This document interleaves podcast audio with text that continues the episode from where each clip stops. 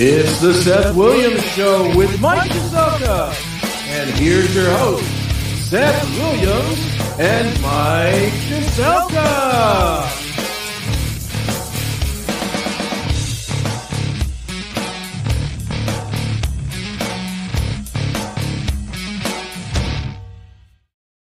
Welcome to another Monday night. It's a snowy Monday night. Eh, Monday evening, Monday afternoon. I don't know what you call it. New time. New time for this show. Four o'clock. So, uh, Yeah. is, it, is it considered afternoon? I guess it is considered afternoon now. Yep. Still drive time. Yeah. You know, I kind of wanted to, you know, do this because, uh, well, one, you know, four o'clock to six, and we get out. We can do whatever the hell we want to do, which is nice to have like an evening. Right. and people could always listen to the show wherever and whenever because it is put up in podcast everywhere, uh, including the good old iHeartRadio uh, that I used to work at. So I mean, it's everywhere. So it doesn't matter what the hell time we do it, but it's nice to be on uh, a little bit earlier. I'm excited, but it's snowing outside. The Oh, hell is that all about? please. It was, and, and it's going to be 80 on Thursday. And once again, the trend continues a different season every week. Tune in Wednesday when it'll be minus 12 out. Yeah, uh, I want to. I got a lot of things going on tonight um, that I want to get into. uh, we have Sammy Lee, I believe, from the uh, the band Red Reign coming on at five o'clock, and then we have uh, Nancy Abraham at five thirty. Comedian, right? Yes. Comedian is that what's politically correct now? Comedian. Because I just put comic when I was you know posting. Comic always works. because I don't want to offend anybody anymore. I don't want to you know misgender No, uh, Nancy. no. Her, you should listen to her act. She's a hundred percent woman. She has no wavering with regard to pronouns or anything else. She likes her men. I, I- I mean, I, I don't know what to, to call people anymore. I'm slightly confused. Um, but I also uh, want to get into some other things. Uh, want to wait. Gotta remember that they are recorded for watching later. Yes. Yep. Hi, Cynthia. Welcome to the show. Welcome. Nice to have you. And glad that you do Doctor. when it's convenient. Yeah, doctor. Um, I want to thank everybody first and foremost because it's a special couple of days here for me. Anyways, it's been one year since I got sick. Ended up in a coma. Um, last year sucked. I mean, lost Triv, of course, and you know Yeah. got fired from uh, iHeart. Then uh, got sick, ended up in a coma, lost part of my leg, woke up like that, and spent over a month in a hospital Yep. where you came and visited me numerous times. So thank you for that. But I, I wanted to say thank you to everybody that helped me through that entire process. Everybody from the doctors and nurses, of course, um, but all the fans out there that were so generous and uh, you know helped me and my family through everything, and friends, and of course my family. Uh, just good people, and so uh, I couldn't have done it without everybody, including you, Mike. So. You know, you are so welcome. I posted this, and for anybody that missed the post, uh, I, I don't mind saying again, you're blessed with some good friends, but you are as good a friend as any friend you've got. So um, I know you're not one to just toot your own horn, but it was kind of cool walking into the hospital and hearing different stories about how even people that worked in the hospital recognized you and knew who you were and said, Aren't you Seth from the radio? And on and on and on. So, well, when you reminded me that it's been a whole year and stuff like that, I mean, don't forget, you know, we came in and talked about, and the idea for this show was hatched in your hospital room. So Yes. it's year anniversary for that concept too, and it's uh means a lot to me too. Well, I appreciate it. I appreciate everybody. Uh, Yep. that's very nice. I appreciate that comment as well. Thanks. And Um, the, the doctor's absolutely right too, because you know the benefit that we had over at the studio and the people that just you know started things for you that you didn't even didn't never even asked or told you about, just went out and did the right thing. Um, it, it's nice that you have personal experience about it, but I'm still feeling some of that with what we're doing for East Palestine. It's Ohio, and I have said this is it's Ohio, it's who we are, and it's what we do. So, you know, I don't care if it's raising money for that disaster or your your own personal um, obstacle and overcome and stuff like that. Good people do good stuff, and that's why I'm here. Yeah, I uh, I don't know. It, has been a kind of an emotional day. I mean, a lot of things uh, going on, and I appreciate so much of it. I want to try to do this real quick. Present this thing here. Okay. Well, hang on. I want to show something that. Uh, Can you see this? Can you see this? Yep. So on Facebook, there is a Mike Trivisonno's King of Cleveland site. And somebody had posted a very nice post. Um, actually, I think it's the administrator, Rod, who said Trevisano made the station broadcasting powerhouse. How did they miss the opportunity to have Seth carry on the tradition? And when I saw that today, I, I was very very happy to see that. So you can actually join that that group on Facebook if you want. Mike Trivisonno is the King of Cleveland on Facebook, and it was very nice. Very nice comments on there as well. Yeah, I was uh, fortunate enough to be able to talk to my former boss today uh, for a little bit, see how he's doing, and so that was kind of nice. Yeah, you guys should have had a lot in common that phone call. They turned around, did the exact same thing to him. Yeah, I, I mean, I'm not going to get into all that because you know he's got. No, I get that, but what but, I'm saying is, it yeah, reminds yeah, me. Yeah, it reminds me of that scene in the cartoons where you go walking along, walking along, and you look down and notice you're not on the ground anymore, and then you fall out of front. That's just kind of how it happens over there. Yeah, seems that way. Um, but you can join that and comment on that uh, that site. There's some very nice comments up there. Okay. Very nice stuff. Um, but all that stuff aside, thank you again to everybody. And uh, we, we do have a show to do. We only have so long before we have our guest coming on. So last week, our show was censored once again. Uh, this is the danger of social media. Yeah, it's a darn c word again. Yeah, uh, this is a this is something else, man. Um, so we talked about. Can't I don't even know if I'm yeah. allowed to say the, the, the, name. I'll beat you out. Go ahead. We talked about the the big c word. Eh. Um, there's a lot of c words out there. Some, yeah. Uh, we talked about the pandemic is what we talked about for a little while, and apparently, um, uh, at least one so couple social media sites, a couple of the podcast sites decided that it was medical misinformation that was given out. Um, free speech is gone in this country. Uh, Triv would lose his friggin' mind over stuff like this uh, because you can't say anything anymore. No. Now you can if you're on, I guess, broadcast radio. For some reason, it's okay to give opinions there, but on social media, it's not. On some of these channels that we broadcast on. It's not okay to give an opinion. And honestly, there was nothing that I said last Wednesday that was an opinion. I listened back to it, and everything that I said was fact or played on the news. And we certainly con- we certainly covered all sides of the issue. If you had yes. a thought, if you didn't know anything about, and you were putting something together, we didn't hold anything back. We didn't preach anything. We covered all the issues and laid it out and all of that stuff. But anymore, Ben, you know my opinion on this. I think social media exists only to gather information on how you spend your money, tell you how to spend your money, and gather your own personal data. That that's all they do anymore. Yeah, I mean, we literally didn't do anything wrong. I mean, we, we I mean, yeah, there was some arguing going on, and there were some things said about yeah the pandemic.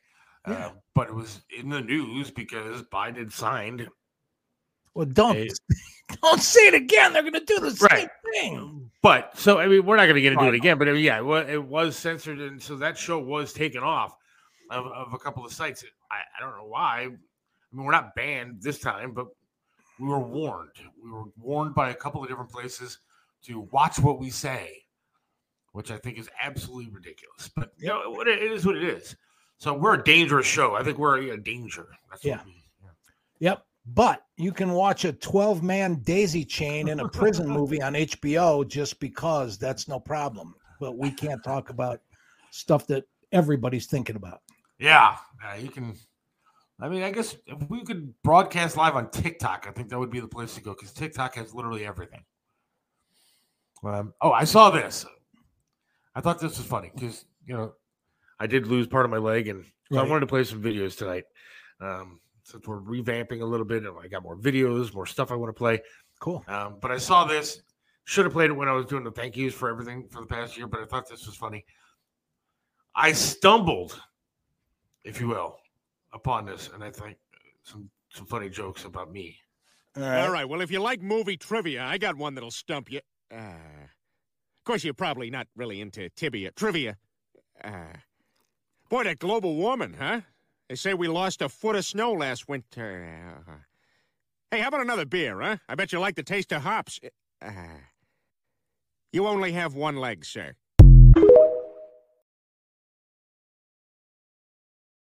Yeah, I, I have no problem with those kind of jokes. I think they're funny. I, I think that you know I've enjoyed those kind of jokes. I stumbled upon that. You like that? Yeah. Yeah. Well, laughing at that's kind of a shoe in. Ah, there you go. Ah. the wind is really howling out there, man. It is something. Yeah. All right, so you bitched at me last week because I don't play any of your videos. Okay. That was your complaint. Yeah, Now, I played a video last week from Fox News. Whether you want to consider it a legitimate news uh, organization or not, it was a reporter, not a show host. And he reported on the fact that Joe Biden signed the end of the national emergency for the pandemic. And I played a video. And then we got into it, and that Right. turned into an argument and turned into us getting censored and everything else. Yeah. But then But let me just interject this. When we talked afterwards, and I mentioned again about all the videos I send you, you looked at me and reminded me how socially and technologically inept I am. And you said, Yeah, Michael, you've sent me an awful lot of video. One of these days I'll be able to open one. So hopefully I- we fix that a little better and you've And- got and them. the other problem that I have is like you have like three or four different accounts that stuff is coming from. So one day you'll message me on Messenger. The other day you'll message me from a different account on Messenger. Like I don't know where I'm getting videos from. So But anyways, we'll uh, fix it. this is one of the videos that you had sent me. Now I'm going to compare some of the videos that you send me Right. to some of the videos that I find myself. Okay. And people can decide for themselves what is accurate and what maybe not be accurate. Fair. So this is a video that you sent me. And we will I will comment after I play the video. Fair. Stop scrolling. Now, I told you they were no longer holding back, and they want to make sure that we have a huge piece of information. And that's Jeffrey Epstein's Little Black Book. Now, yes, it was made public by a court order, but it was very hard to find and heavily suppressed. Anonymous is making sure that we have both the redacted and unredacted versions. Now it's 96 pages, but I'm going to show you the best ones, in my opinion. For multiple cities, he has massage and then the city's name and then a bunch of females' names. You all know how massages tie into this. Peter Soros, good old Rupert, Kevin. If anybody had any doubt, there's good old Donnie. Oh, and Trump was on the jet six more times than previously known. Neither the Clintons or the Obamas were in that book. Happy reading. Oh, let me comment on said video. I played you last week a video from a reporter making an announcement about what's going on in the country. You send me a woman with no fucking eyebrows and a pink robe with her hair pulled back with shitty glasses on who apparently is able to get information that no other media member is able to get because the media would be all over Donald Trump if Donald Trump was on that plane. Never mind the fact that she said Clinton and Obama weren't mentioned, but there was an article, numerous articles in newspaper outlets across the country that show that Jeffrey Epstein did visit the White House seven different times while Clinton was there. But that's the kind of video that you sent me. A lady in a pink robe with no eyebrows saying that she all of a sudden has found the Jeff- Jeffrey Epstein black book that no other media outlet is reporting on Donald Trump being. Well, the video's from 2019. Well, it, It- doesn't matter. it's That's been public said to knowledge. me. No, there's like 15. If you Google Epstein's little black book, about 26 things come up, and they're from all over. The source that she quoted was anonymous. And I brought that because I didn't think that uh, it was accurate with regard to Clinton because there's pictures of Yeah, of him, of him. And there are also pictures Jeffrey of Epstein. Trump. I mean, in fairness, but they were Yes. both there. of course. What I found interesting, though, is that both uh, Ivana and Ivanka were there and listed and in the book. And the other thing is, in fairness, it's not a record of anything, any kind of dalliance. There are just numbers. Most of those are phone numbers in that book. It doesn't, you know, what's blotted out there and scratched out isn't a sexual act. They're all international phone numbers. So I sent that for discussion. And my biggest question and my biggest comment would be how come everybody that uh, makes that kind of list uh, usually gets their name and everything kept out of it and the media doesn't cover it? You're you're on to the right story. And they should. They should is right. All right. So the other thing that I found interesting that you had posted, um, you know, just I thought it was slightly interesting, but you posted like five times. Um, is this?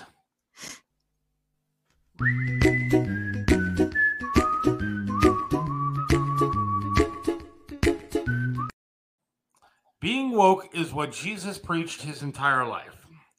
Is the video that you posted. Right. Now I'm going to just show you. I, I don't want to play the entire video because it's very long. Okay. Um, actually, I got two videos I want to play, and I, I won't play all of it.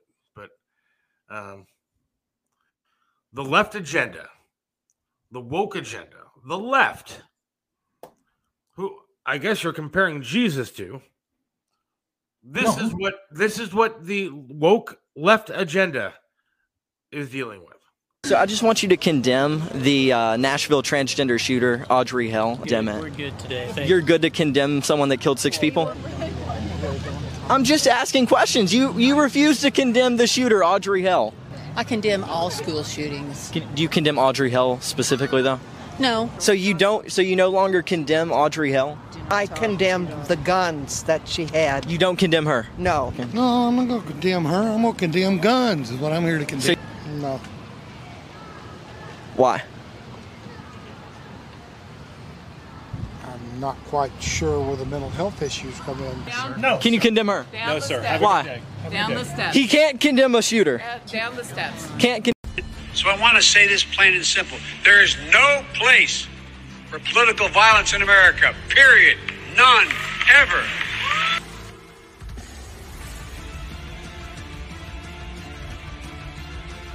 I just don't even know why there aren't uprisings all over the country. Maybe there will be. People need to start taking to the streets. This is a dictator. You know, there needs to be unrest in the streets for as long as there's unrest in our lives. Enemies of the state. Show me where it says that protests are supposed to be polite and peaceful. Do something about your dad's immigration practices, you feckless. When they go low, we kick. How do you resist the temptation to run up and wring her neck? biggest terror threat in this country is white men, most of them radicalized right up to the right. I thought he should have punched him in the face. I said, even if you lost, he insulted your wife. Yes. He came down the escalator and called Mexicans rapists and murderers. He said, well, what do you think I should have done? I said, I think you should have punched him in the face and then gotten out of the race. You would have been a hero. I'd like to punch him in the face.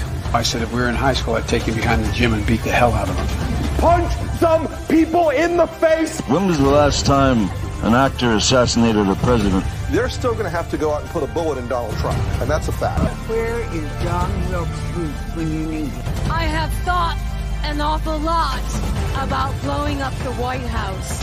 A Missouri state senator is under investigation by the Secret Service after saying she hopes President Trump is assassinated. I will.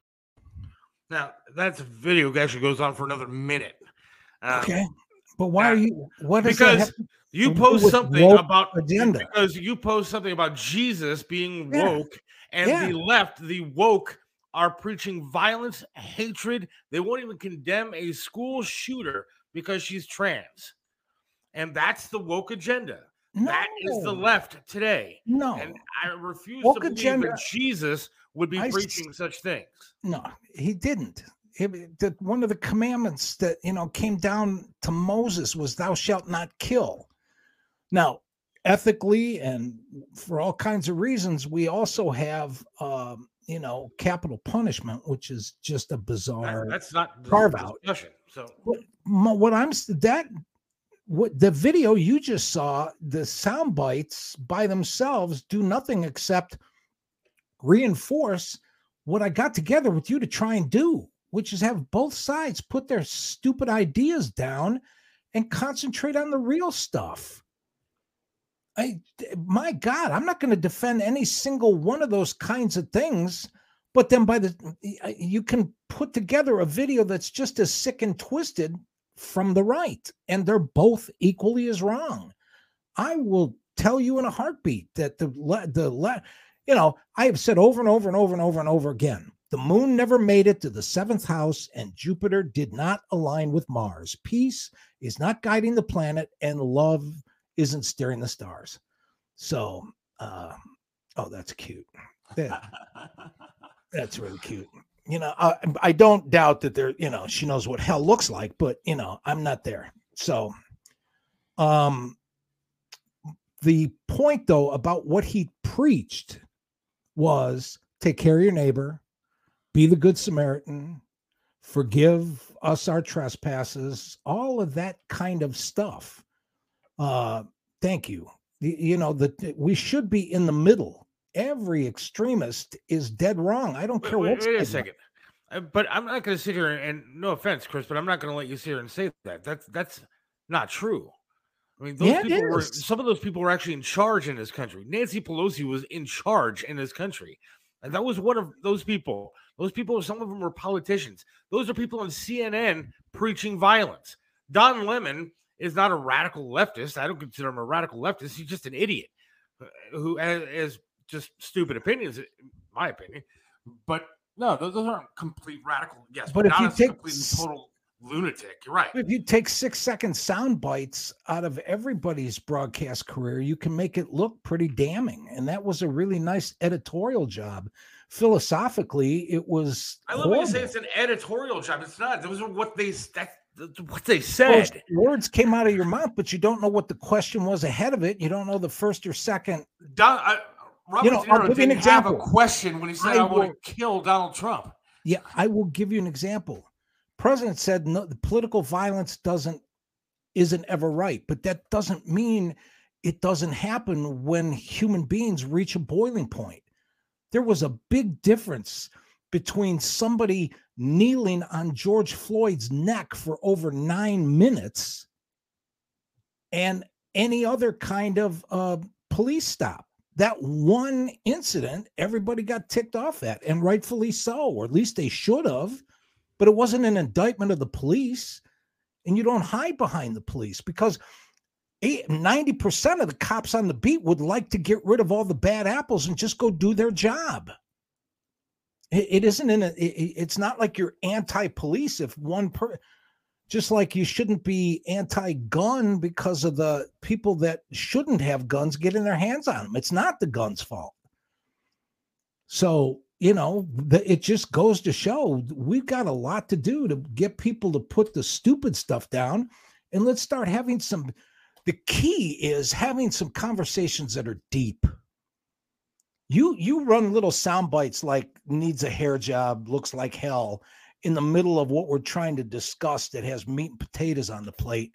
You're wasting everybody's time. But when we start to have logical arguments like we're starting with the videos and all of this kind of stuff, that can be productive. But everybody's got to back off of the radical stuff. Well, I mean, They're, they're, they're radical right people too. You know, I'm sorry, but when the pre, you know, when you get video of right wing activists like the Proud Boys and militia groups and stuff like that chanting Sieg Heil, that's wrong too. So you I you condemn both of it. Yeah, but I don't hear the left condemning both of it. I don't hear the left condemning. I agree. When they do a you know, horrible job of stepping up and saying, "Put that away. Enough is enough." I, I I- don't disagree with that at all. I mean, I, I that's don't. that's that's the left's way to the middle and the right's way to the middle comes from living by the values but having the guts to look at everybody in that party that isn't doing the right thing either and stepping away from them and that's why the middle is wide open You can call the show. Call.thesethwilliamsshow.com. Thanks to the Charlie's Auto Repair Shop in Lakewood hotline. oh nice You can also email us. There's an email address, SethWilliams32 at yahoo.com or Seth and Mike at outlook.com. You can email bingo anytime you want to email as well. Um, I don't know. I mean, I think that the left does a lot of really, really bad things. I mean, you can go ahead and look for if you want for for a video clip that I found on the right. I'd love to see it. If you can find one that's two and a half minutes long of the right saying that something bad should happen to Obama, I, I, I don't. I I didn't It's find there. it. it, it, it's there but i don't want to dig for it Politicians, Fox News, you think that they actually preached violence towards another president? You think that happened? you know i listened to tucker and hannity and they certainly had They never have. They, I swear to God, you find me one fucking clip where one of those guys, Tucker or Hannity, says that they should strangle the president. I They didn't. to- I want you to find something. The- Tell okay, me that. you know how about punch this? him in the face? I How want you to about Tucker one where they Carlson saying it in the was a peaceful demonstration and they were more like tourists, and that the video footage was edited and that wasn't an insurrection on January sixth? Well, I know people that were there that were let into the Capitol by police, that were able to walk in by police. They walked right by them. Police let them in. So don't tell me that it was a march and people just rioted and threw bombs into the place and stormed the Capitol. there wasn't a Yes, there were people that that. did the wrong thing, but Right. I saw it. I have friends that were there. Okay. And so George Floyd is killed, so we burn down the country. You're right. We, No, but that- those aren't see- peaceful protests. Put that back up. That is the exact example of having your head someplace that doesn't belong. So George Floyd is killed. So we burn the country down. A, we didn't burn the country down. They B, burned were the cities right- down. Huh? They did burn cities. They didn't burned burn whole cities down. They burned police departments. They burned buildings. They tossed cars over and burned them. Okay. People got hurt. Okay. Now You want to my- protest? Protest. Protest peacefully. All right, you please. You- seriously, what? And carry around little two by three uh, handmade signs that say lynchings are wrong, we're wrong, and and kneeling on people on my neck is So that wrong. was a too. lynching. Yeah, that's how long it's been going on. That's where the frustration builds up. Jesus Christ, dude. All right. That's it. Okay. We don't have that experience. We don't know what that feels like. We weren't, you know, we weren't redlined against. Either We do were- the kids that were are stealing and looting for no reason at all. That's they an don't have that excuse. I experience either. I get that. I get that. You don't Th- get and- that. Yeah, I do get that. That's why they deserve to be in jail. I mean, as a matter of fact, we're going to get to well, turning the other cheek kind of his part of being tolerant and letting everybody So you're saying the woke is tolerant? The woke is tolerant. It's who- just a tolerance. Shout uh, re- Republicans and conservatives off of college campuses because they don't like what they have to say. That's tolerance. Yeah. I'm asking you, is that tolerance? No, it's it- no, it, it's not. But you know, I was we're the, the Hough riots, the LA riots, the Detroit riots, the '60s. There, there was a little bit of that in the street too. Uh, okay, you do there has to understand that. I, I understand your age. I, I get it. Uh, But what I'm asking you is, you do understand that we aren't talking about the 60s, 70s anymore. We are in 2023. And nothing's a changed. different- but it's a different time. It's a different era. We do have smartphones. We do have things that it's a, it's so we can stop and leave that stuff in the past and deal with what we have to deal with now. Okay. And what's going on now Okay. is ridiculous. when people are getting away with theft the way that they are, when Walmart is closing down stores in Chicago because they can't keep them open because people are stealing too much, I, there's a problem in this country. If And there's a problem with the left dealing with crime. There's a problem with left. They want violence. Some do. The radicals do. Uh, We are being played against each other because that's the buttons that are being pushed. We are the pawns in this game. Because there's nothing more scary to the powers that be than an informed, organized, united electorate that could vote with their dollar bills and with their ballot to make some serious changes. Mm, like you're digging a hole because of for, for Proud Boys. There's three times as many Antifa lunatics. Chicago this weekend was a flash mob, pack mentality. Yeah, did you see it? Yeah, there. Yes, it doesn't. it- it's absolutely. But you know what? But here's the other side of this. Yes, it's a little more educated, and yes, it's supposedly cloaked in a little bit more authority. But right now, there's part of Congress in New York City trying to make the uh, district attorney Bragg the, the antichrist and say all kinds of stuff is uh his fault. And one of the things that has been said and repeated over and over and over and people listen to it and believe it is oh this da is ignoring all kinds of serious crimes because he's more interested in indicting a past president well the truth of the matter is in 1979 there were 537 murders in New York City, and this year there have been 23. And that's Okay. not the only. And crime if you look at the cherry picked, uh, you know, stats like you're going to do right there, that's fine. But if you look at all the stats, crime is up tremendously in New York City. Tremendously. You're okay. cherry picking a stat to prove a point, which is, is no, inaccurate. there are four other major crimes that are crime is too. up tremendously in New York City. It's not a safe place to go. It was years It ago. It's not now a safe is. place to and, go. And my whole point about how things haven't changed. How many people you ever watch a Western movie where the guy walks in and because somebody like looked at his cards or somebody didn't pay for his drink or somebody danced with the somebody whatever or somebody stole his horse, the guy just pulls the gun out and shoots four people in the bar? Or two guys decide to have a fight and go out and settle it in the street? That is the way things used to be. They, nothing's changed. And things should have changed by now because I agree with you. We're supposedly smarter. And the, the key word there is the. One isn't an excuse for everything. I- You know, it, there we're imperfect. There are going to be all kinds, but that's no reason to stop. And that doesn't nullify the whole other argument. Well, I found an example of. I was Well, how many I- do you want? How many examples do you need before you admit that there's a serious problem? there is a serious problem. I'm not denying that fact. I want I want a discussion that's going to lead towards solutions, though, not just standing on opposite side of the streets and pointing fingers and throwing rocks at each other. The Minneapolis, uh, the North, North, the rest of. Oh my goodness! It is. Yeah.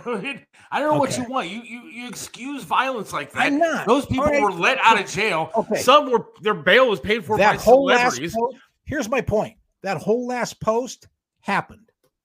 But then again somebody turned their car up the street in charlottesville to run over a whole bunch of people that were protesting racial inequality killed 11 people that weren't the same color as him and it didn't get the same nullification. As a matter of fact the president said well there were you know bad people on both sides in charlottesville. So I, you can't go tit for tat. You just can't deny that both sides are wrong. Because if I sit here and let no major city is safe, no major city has ever been safe. And the fact that it's 2023 and we're not doing anything to make it really safe is an indictment on everybody. Otherwise, everybody's just saying, "Oh, I'm the victim of this." Really? Well, then do something about it. Right, the, last line here. Is the the biggest joke used to be Cleveland with no downtown and no nightlife and nobody out in the street and all the population down. The big joke when I was traveling around the country is Cleveland is the only major city in America where you're safer at night because there's nobody out. Nobody goes downtown. We blame the, the enforcers of laws instead of criminals. No, we're not, not blaming anybody. We don't blame the parents. We don't blame people that are raising. You don't think police have been blamed for years now? You don't think police are? They're not the cause of crime. no, and but they, they try to do something about it, and they're blamed. No, they're no, no, they're not blamed. They're not blamed. But kneeling on somebody's neck for nine minutes and killing them is wrong. Okay, Somebody that didn't gets just pulled say- over for how many white people last year got Didn't shot? you just fucking? All right, do you listen to yourself ever? Didn't you just Yes. say that you can't take one incident and then blame everything else? That's Right. what you just you mentioned how George Floyd 16 times in a span of five minutes. Yeah, except George Floyd isn't the only time it happens. One. No, it's not the only time it happens. A it happens drug addict criminal, you're you've mentioned now 16 times in five minutes. Yeah. Okay. There you go. You grab your head and you start to turn No, red, and you have nothing just- to fucking say, and then we just sit here. You have no solutions. You literally you talk out your ass all the time. You just literally said to me, you can't pick one incident and then just blame it all. and Say it everything. You can't just say the, the riots in Minneapolis. You can't can't just I pick one use- incident. You have now said George Floyd 16 times in five But I haven't used that to nullify an entire subset and opposite side argument. My point is, I want you to name one white guy that got pulled over for a traffic stop and beaten or shot and killed last year. That's the point. Yeah. You know, that's that's Akron. We don't know what's going to happen on that. No, that we do, I think know what's happening. I think they have made their decision. So, and I'll, tell you where it's going. If I was a cop, I wouldn't do my job anymore. I would sit in a police car and go back to the stereotype of eating donuts They're not drinking some have to. coffee and hanging out. Because you know what? Let the, the criminals roam free and, and see what happens. If I was a cop, if all cops just took the night off, I would love to see what happens in this country. Love to see what happens. And then see what kind of respect that they get. No, but we are going to end See up. if we're talking about George Floyd 16 more times in five minutes. When if the cops took a night off for you know for once. Take a night off. Go home. People lock your freaking doors because if the cops take a night off, we're screwed. Yeah. That is accurate as well. Okay. Well, you don't you don't like Yeah. stats? You don't like the truth? No, it's not that at all. It's Okay. just not that at all. So, um, I don't know what who they is in that particular case. Jayland Um, Walker. Oh, um, and and uh, the fact that none of this stuff is any different or any better, and the only thing we do is point fingers and blame like one side's all of. I'll put it this way: you don't have and I'll, let's talk about the people that are in the middle that aren't whacked out on either side. But they're not out encouraging people to go out and commit crime and they don't want any more of that to happen in their city or their town than anybody else does. They're equally concerned when their families go out at night when their property's at stake if they own a business. So the 80% of the people aren't the problem but we give way too much credence to the 10% on either side that is completely out of their mind. I am sick to death in this country of 97% of the people having to walk around on eggshells so that 3% of the people don't get disturbed. Okay, here's the this weekend. You can't do life is a It movie. happens every weekend. You do realize that, right? There are more people shot in Chicago in one weekend than in some cities in the entire year. I mean, you do understand that, right? I mean, you yeah. understand that there's a serious, serious problem with crime in some of these major left cities. And yeah. what is being done about it? Nothing. And you want to say that Bragg didn't target Donald Trump? Of course he did. And he's letting criminals go. Did you watch? The, are you watching the story about the the military guy, the vet that was killed? And he let like two of the guys go. They're on video killing him. And this is what's going on. He is targeting Trump because that's a political move. And you know it. He's letting criminals go. Well, well, what? I mean, you have nothing to say. You have no solutions to any of these problems. I keep have the solution over and over and over again. Get together, and then you bring up George Floyd 19 more times. No, forget. Like I said, forget that one. We still are not anywhere near unvalidating the fact of what I said about 80% of the people that are in the middle and not freaked out about the extremes on both ends are spending their time blaming each other instead of actually doing something about it. And the other thing is, and and blame I blame the left for this. This has nothing to do with the right. But when everybody does statistics about minorities being in jail, half of that crime is black on black crime. And shooting each other. That's, you know, that but that issue isn't going to be stopped by doing anything except ignoring it and then leading down the road to where there's cameras every 15 feet. And if you're caught without your cell phone, um,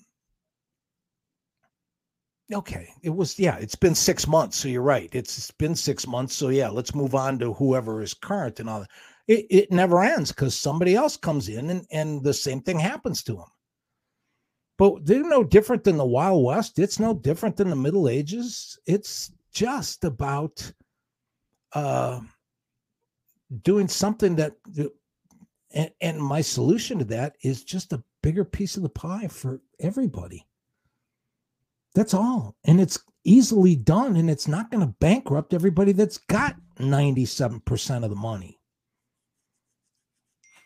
because the only way we're going to be able to enforce the laws is snipers. That's what we're getting down. First of all, anybody today that is planning on committing a crime has to be a lunatic because no matter what happens on the face of the earth, by the time it makes it to the news, there's video.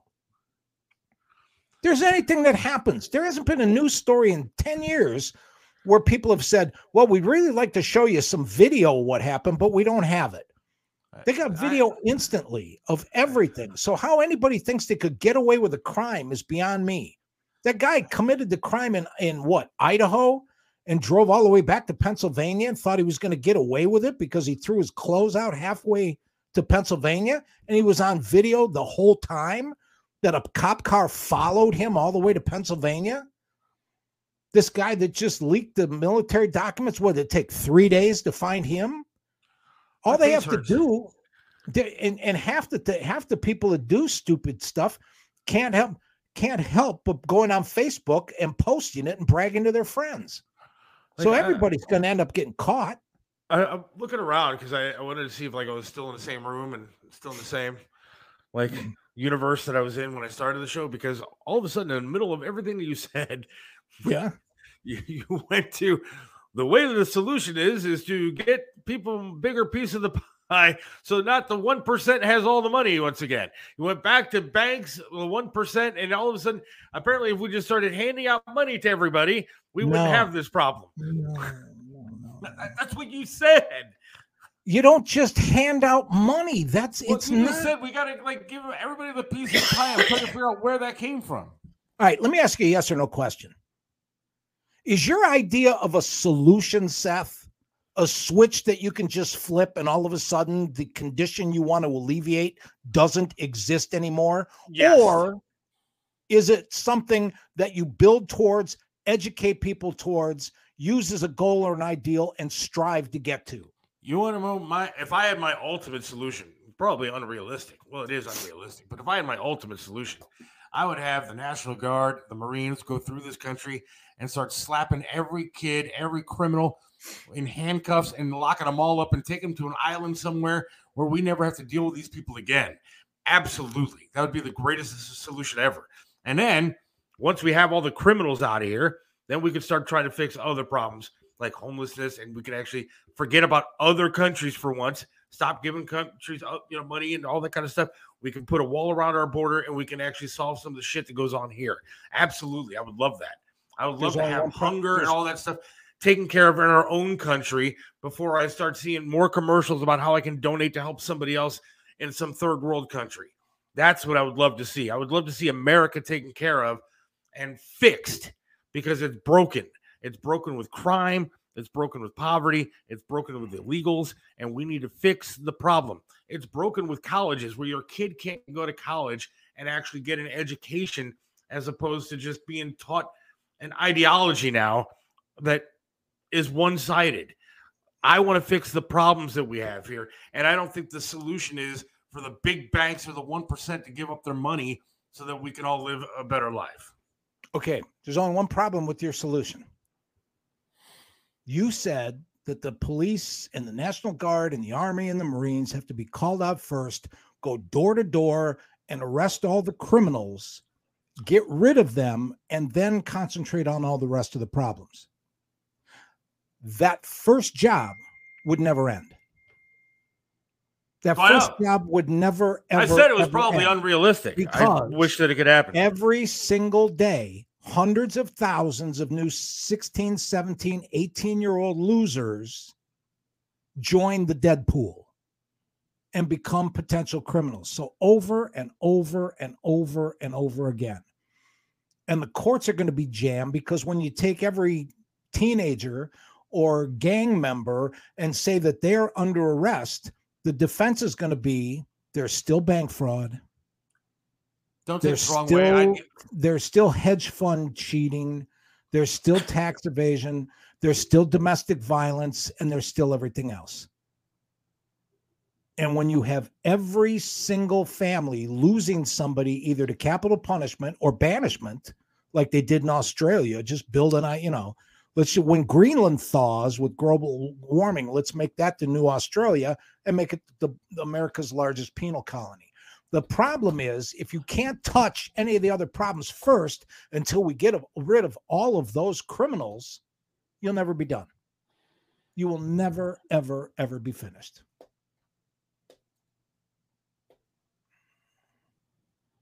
Uh, yes, if everyone stopped or attempted to be stopped would just comply with the police, we would not be having all these problems. Yes, we would. That's a small well, problem. we used to have quick trials. What happened to that? I'd get rid of all defense attorneys too. No offense, Mike. Mike, the first job in Chicago would be 80% done by just hanging down, hanging out downtown this weekend. You would root out a ton of issues. Chicago used to be such a great place. I visited Chicago a few times and I absolutely loved it. I mean, it was such a great place to go, but it's a war zone. People are leaving there quicker than ever now because of who's in charge. You need to stick the police in there. You need to get these progressives out of there and you need to start going door. This new mayor that they have in Chicago, I don't know what the people in Chicago are on. They're all doing drugs.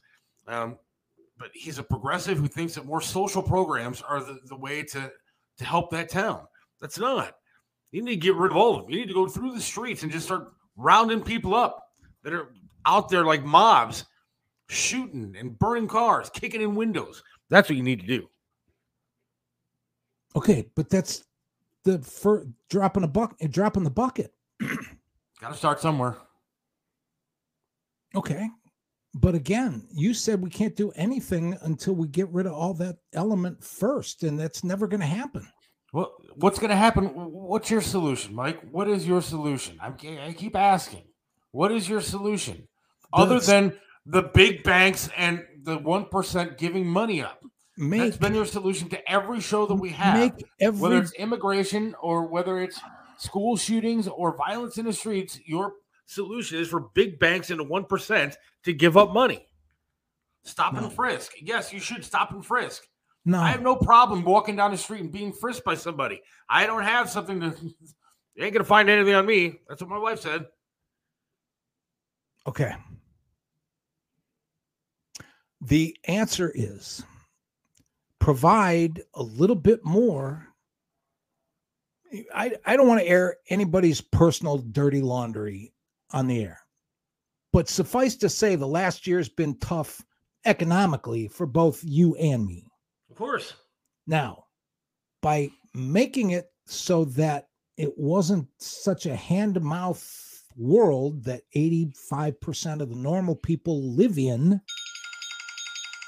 then they wouldn't feel as threatened and it wouldn't be such an infringement on their life if they could lead a better, happier life. I said laser fencing around schools, and Seth thought I was out of my mind. Yeah, I, I think he's joking. So, but That's, the, that's the most ridiculous idea I've ever heard in my life. So yeah. um, well, it's again, coming. Look, it's here's coming, the deal. but in 20 years, the laser is going to cut the person, is going to kill the person, not just shock them. You- and you realize then that- all the stores will be safe. And you know what? By the time somebody invents that technology, everybody's going to be upset, pissed off, and frustrated enough that they'll all go along with it. That's what's coming. I, I have no vision. If you think I have some vision of some panacea, or all of a sudden it's going to go back to being the Eden, of Eden, you don't know me. It's going to get much, much, much worse.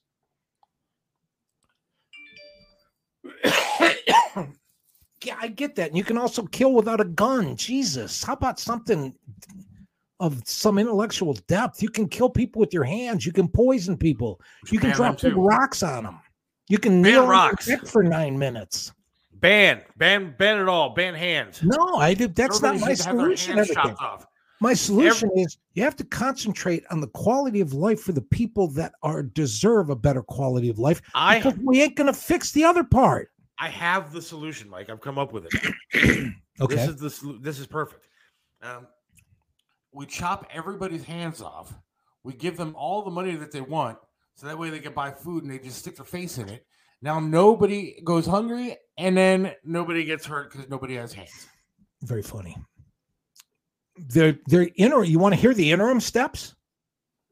The interim steps is when artificial intelligence figures out by reading the pupils of your eyes who the criminals of the future are going to be.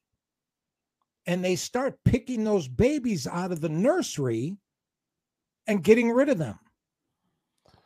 And that plan is already around. Chris. Mike, you're killing me as hard as I'm trying to be on your team today. You are absolutely killing me. I'm trying, and I agree with some of your points. Yeah. But, here's where I don't agree. Okay. You're always looking for a way to massage things into into a solution. There's no massaging it. I don't- In order in order to change something as drastic as crime, you got to come down hard. You got to come down with baton swinging, plastic bullets or beanbags being shot, people being hurt, so that they're scared as fuck to have crime, to commit crime in their name a second time. Until you do that, you're never going to see a solution. Never. We're never going to see a solution. That's a pipe dream. Well, I because this is but the same world. But you did see This when Giuliani stepped into New York City and cleaned it up and made it brutal if you committed a crime. Longer police, longer uh, sentences, harsher sentences, quicker sentencing. You saw crime not disappear. It's never going to completely go away, but you saw it go down drastically. Then, But the then when 70s that are over. went away, but The then when 70s that are all gone. went away, the last couple of years, No. the last four years since it went away, what do you have? You have you have movie theaters that you can't get a ten ounce glass of pop in while you're getting mugged outside the theater. Yes. Okay. That's what you have. You gotta you gotta put the foot. You know, I, I know this is going to be the unpopular statement, but you gotta put the foot on the neck. And I'm not saying that what happened with George Floyd is right, but proverbially, it's a hundred percent right if you want to stop crime. If you make people scared to death to attack police officers and sell fentanyl and and rob stores, if you make them scared to death to do it, just by numbers, there will be less people doing it. All right. Let me remind everybody of one other thing. in the 70s, maybe early 80s, Okay. Reggie Jackson said that all the dope that comes into this country doesn't come in one ounce baggies. It comes by ships and airplanes. You want to put your foot on the neck of crime? We have enough surveillance satellites to know where every major drug cartel's house is. Mm-hmm. You want to stop fentanyl? Blow up everybody that's making fentanyl. Make it fentanyl eradication day. This stuff about being tougher on all the people in the streets. If you're chasing everybody around the street, you're wasting your time. I'm not saying don't be tough on crime, but please don't make it a political, social issue that divides this country into right and left.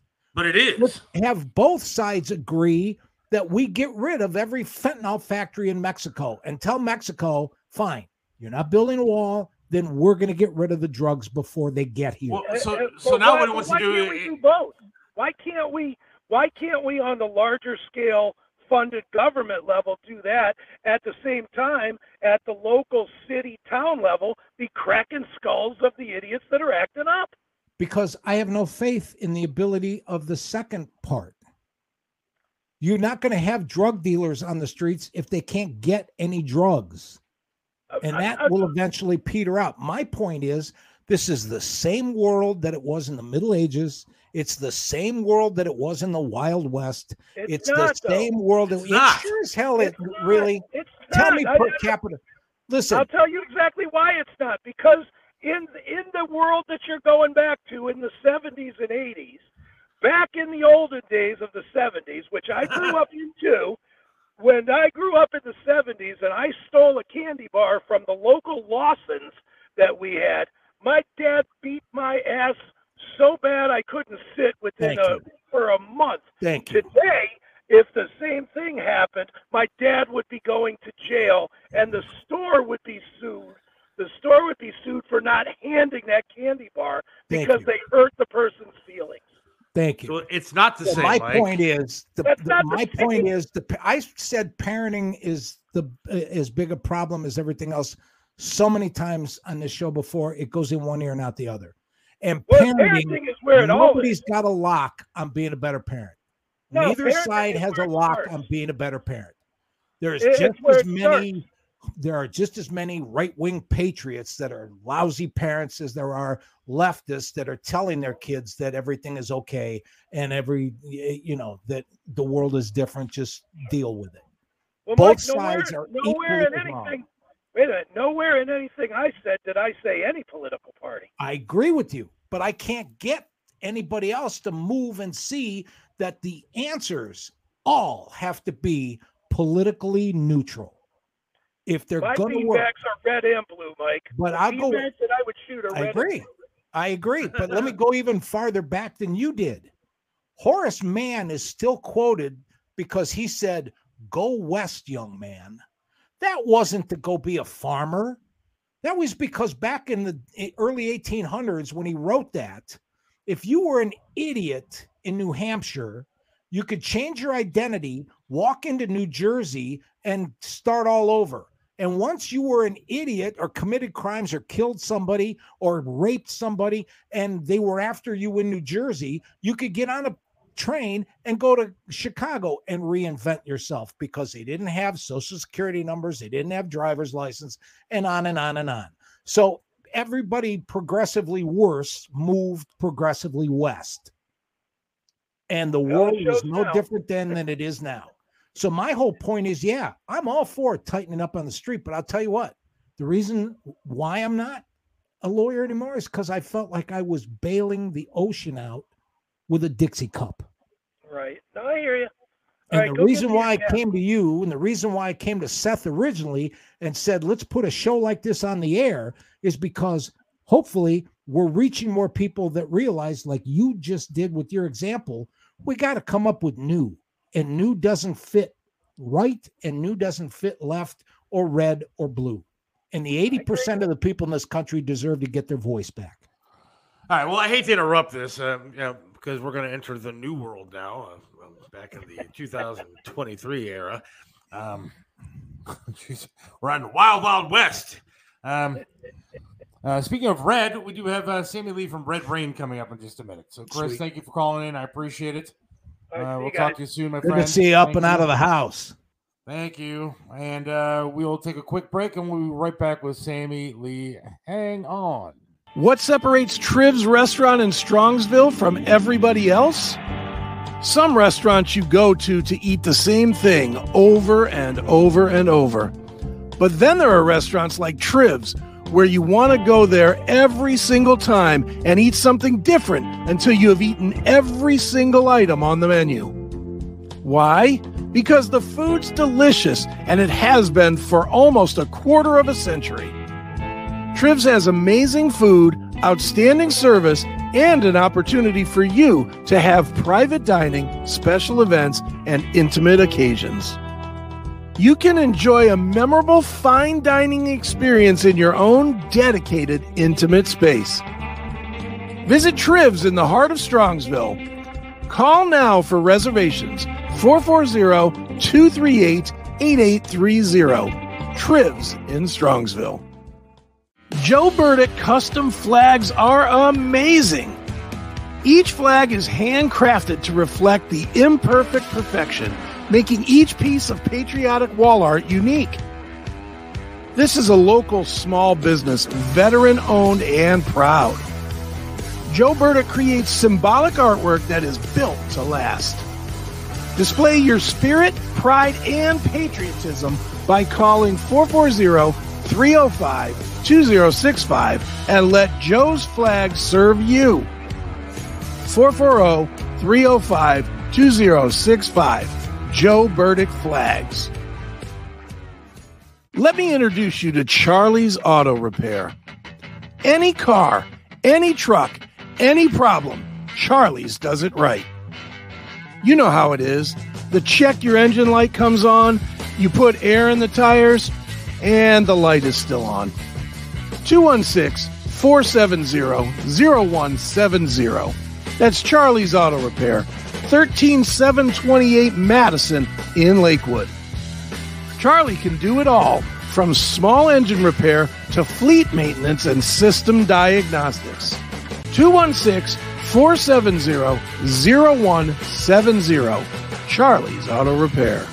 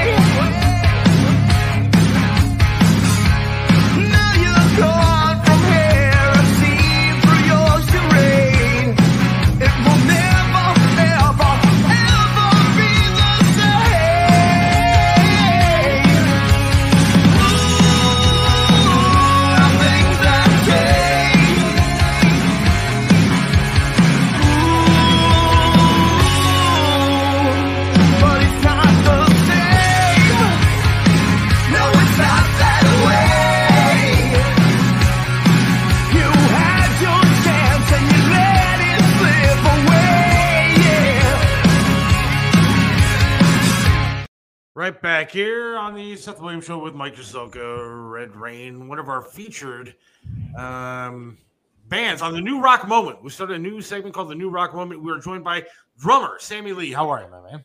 I'm fine. How you guys doing? Thank you for having me. Fantastic. I love that song. It's, uh, Thank you. awesome. So do I. Thank you Now, so we- much. we- We've done here on this show. We started a. Uh, it's called the New Rock Moment, where Okay. we feature a band like every week. Is uh, I've had a battle. Do you know you know Chris Akin? I do know Chris Akin very well. So I've been having a battle with him uh, over music and new rock, and uh, so I wanted to start featuring some bands here, and, Okay. and I think that you guys absolutely rock. You kill it. Thank So- you. Thank you so much. Tell us about Red Reign, how you got together, and how everything started, and everything else. Sure. So I'll I'll try to do the quick version. Uh, the singer and I were in a prior band that did mostly um, originals, but some covers. Uh, that band ended, and I had um, had this idea of just doing all originals. You know, everybody does cover tunes, which is great, but I wanted to do all originals. We had written some that we never released. Um, so um, the lead singer uh, is Bubba McMichael, who Bubba and I've been playing in bands for uh, 18, 20 years. We uh, then uh, got Larry Moore, who is our bass player. Larry um, has been playing bass for many, many years as well. And then we finalized the band with uh, Stevie Shred, who's our guitar player. But one of the songs that we wrote that we never finished was actually not that way. That It's song. actually- it's fantastic, man. Thank you. Thank you so much. And playing that video y'all just played, I just realized they didn't show any pictures of the drummer. So Yeah, what the hell's you know. up with that? Yeah, I don't know. But, ah, damn, I don't know. But I'll tell you what, I gotta I gotta talk to somebody about that. There you go. so, There's plenty but, of uh, live thank you. stuff that's out there though on YouTube. I've noticed that there's a lot of like uh, live stuff that you guys do. Uh, you guys have toured with some pretty cool bands. Yes, we have. Yes, we've been pretty fortunate. Who who have So- you been touring with? So I'll tell you, we started uh, when our very first show that we did, sort of on that kind of level, was Lita Ford. Was our very first show. Uh, very gracious. What a what a great show. What a great person she was. We met her for you know quick second. Couldn't have been any nicer. Um, and then where we got kind of, I say, the bigger break that we had is we got on a tour with Tesla, the band. Wow. And yeah, and so uh, back in 2017, we started in uh, Fort Wayne, Indiana, to Cincinnati, to Fort Wayne, and I'm sorry, to um, Grand Rapids, Michigan. Then we drove back to Richmond, then met them back up in Pennsylvania, and finished the tour. You know, we only did like a, a week run, finished the tour actually here at hometown Richmond. Like Yeah. And then from that point on, we've been able to play with Dokken and Jackyl, Slaughter, Winger, um, uh, Tesla again. We we actually went back out with Tesla a couple times in 2018, 2019. So yeah, we've had a really really good run with some of these bands that you know we uh, we all listened to and, and loved and and still love to this day. I got to talk to uh, actually Kip Winger and uh, one of the guys from Tesla the other day, uh, a couple weeks ago, and it was cool talking to those guys. Uh, and one of the things I, I kind of asked Kip Winger, I want to ask you. One of the reasons I started this segment is because, to me, new rock and rock music in general has just kind of gone. I hate to say downhill, but doesn't maybe get the coverage that it used to around here on the radio. Doesn't get Sure. the airplay that it used to. It seems like if you go overseas, it seems to be bigger. But what what's the problem with rock music today in this country, or is there one? I don't know. You know, that's a good question. I I, I don't know the answer to that uh, for the fact that uh, in all these tours that we played, uh, we have met bands like us that uh, we just enjoyed playing with and great music.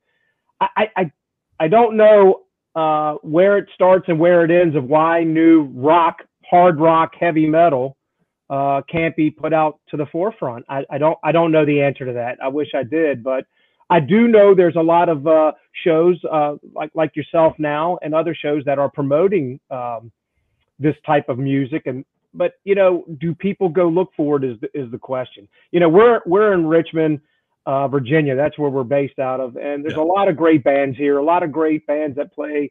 Um, you know the clubs and do a lot of covers. I, I don't want to do covers anymore. I did it for years and years and years, but um, you know, when I do go see a band or a friend of mine that is playing, it's always like, hey, you know, there's no good music. And I'm like, well, you're wrong. There is. There's a lot of internet radio stations, a lot of shows, again, like yourself.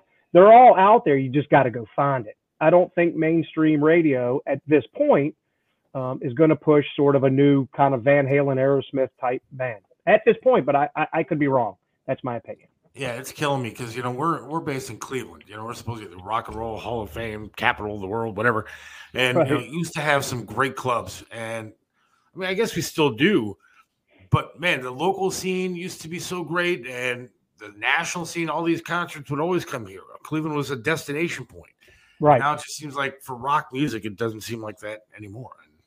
Well, you know what what what kind of baffles me is uh, you know we played Richmond two or three times. We we don't get um, and this is no disrespect to anybody or, or or putting anybody down. We don't get if we were to headline a show in Richmond, we would not do very well.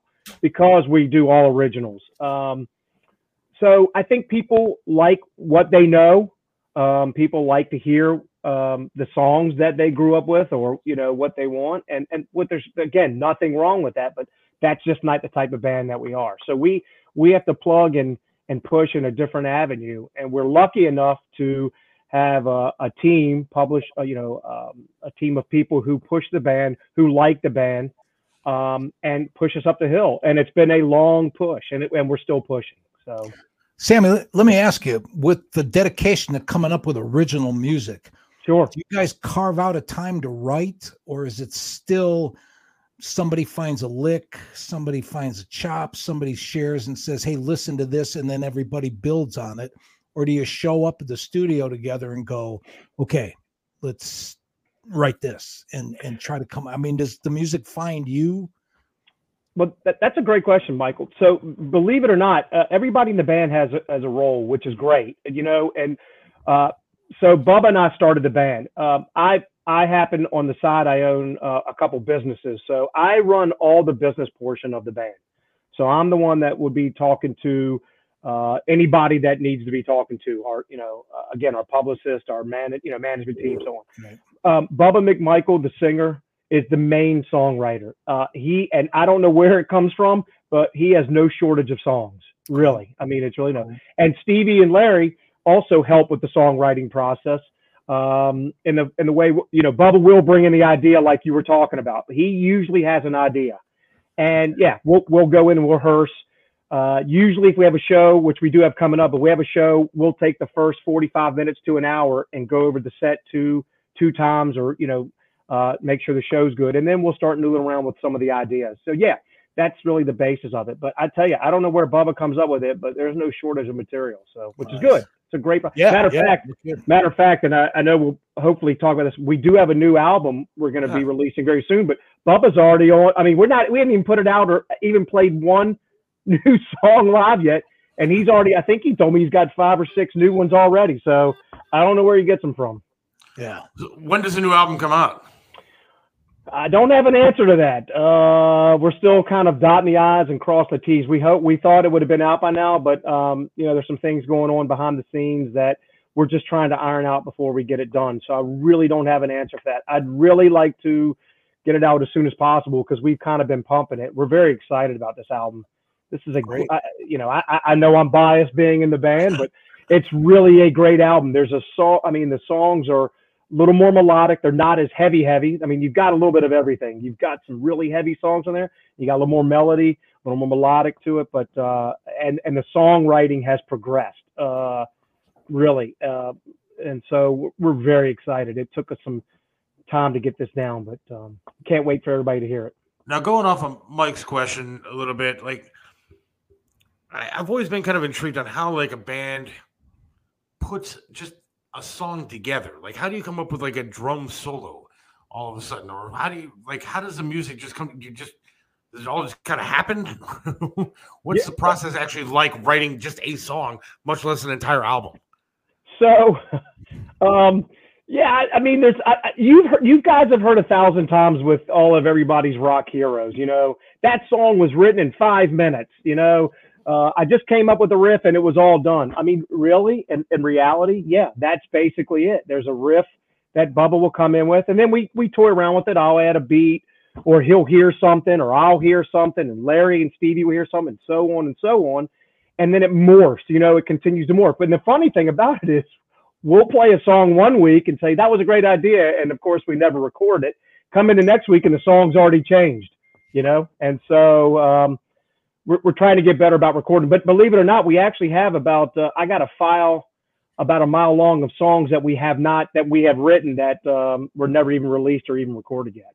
Wow. Now George Lynch is on the album. How'd that happen? Uh, so that happened through the Classic Metal Show. Yeah. Uh, yep. So with Chris and Neely, Neely was Neely was a big part of that and help us uh, kind of get that um, roped in. So not only, I mean, and Chris and Neely have been such a huge part in in getting Red Reign out that uh, you know we we feel like they're part of the band. So um, that that's really how it went through. I, I it, I would I couldn't bore you with the whole process of how it got through, but They were pretty they were the ones that yeah, it's really cool. Um, really cool. And what's really cool is I got to talk to them on the phone about the lead. And I'm I, listen, I don't get shell shocked hardly at all. But when you know when you got George Lynch on the other end, you know on the other end of the phone, that's pretty cool. Yeah, I, I, I, I've been a lot of people. I did, you know, rock radio for you know 11, 12 years, and so I got to meet some people. And after a while, man, you meet some of these stars like ACDC and stuff. You sit back and I can't believe I'm talking to guys who are like a rock friggin' heroes of mine. Right, And, right. yeah, so having George Lynch on is pretty sweet. It, it is. It is. Uh, the song is very. It's. Uh, it's my favorite song on the album, and not even really so much that George is on it. It's just the song was kind of a kick ass from the beginning. George just really took it up a notch. Nice. You guys touring at all? So we're not touring right now. Um, you know, COVID really kind of hurt us. It, it hurt us and it helped us. And um, so it hurt us in the fact that we were going strong. We had shows lined up, uh, and we actually had just gotten off the road with Tesla. We we started a show with Y and T in North Carolina, and then picked up uh, Tesla, and then COVID hit. We had some shows booked, but that's the bad part. The good part is uh, that what gave us the chance to really sit down and write and write the new album. So Mike? that was big. Um, you guys play in Pittsburgh a lot, right? We uh we play we play Pittsburgh uh usually once every couple years. We usually play Jergel's. So Yeah, that's pretty good. I heard about. Is that a cool place?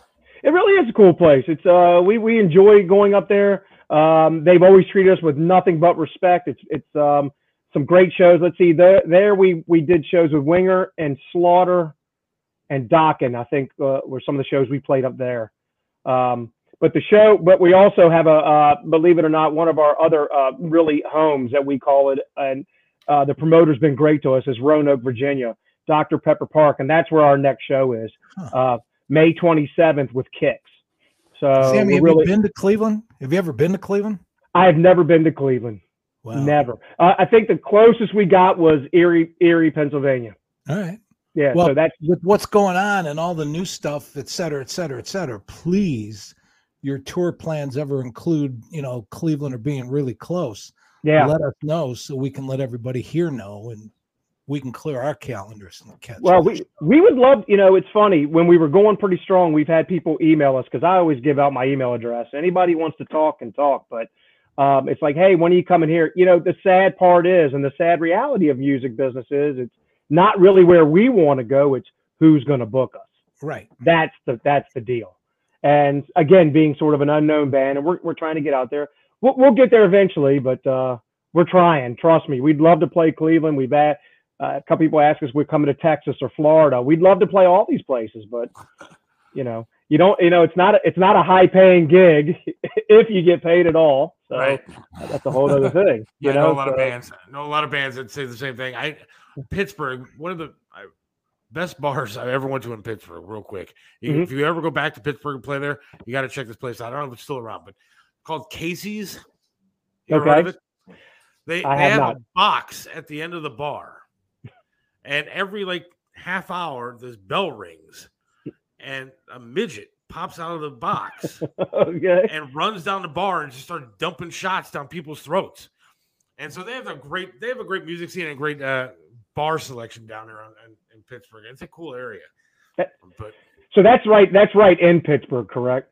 yeah, Yeah, I think Jergel's, if I'm correct, and don't hold me this, I think is just a just a shot north of the city. So I think it's about ten, about twenty minutes up, sort of in uh, Crown Cra- Cranberry Township, somewhere in there, up in that area. I think. I don't know if I have that right. where can people get the music you have out now?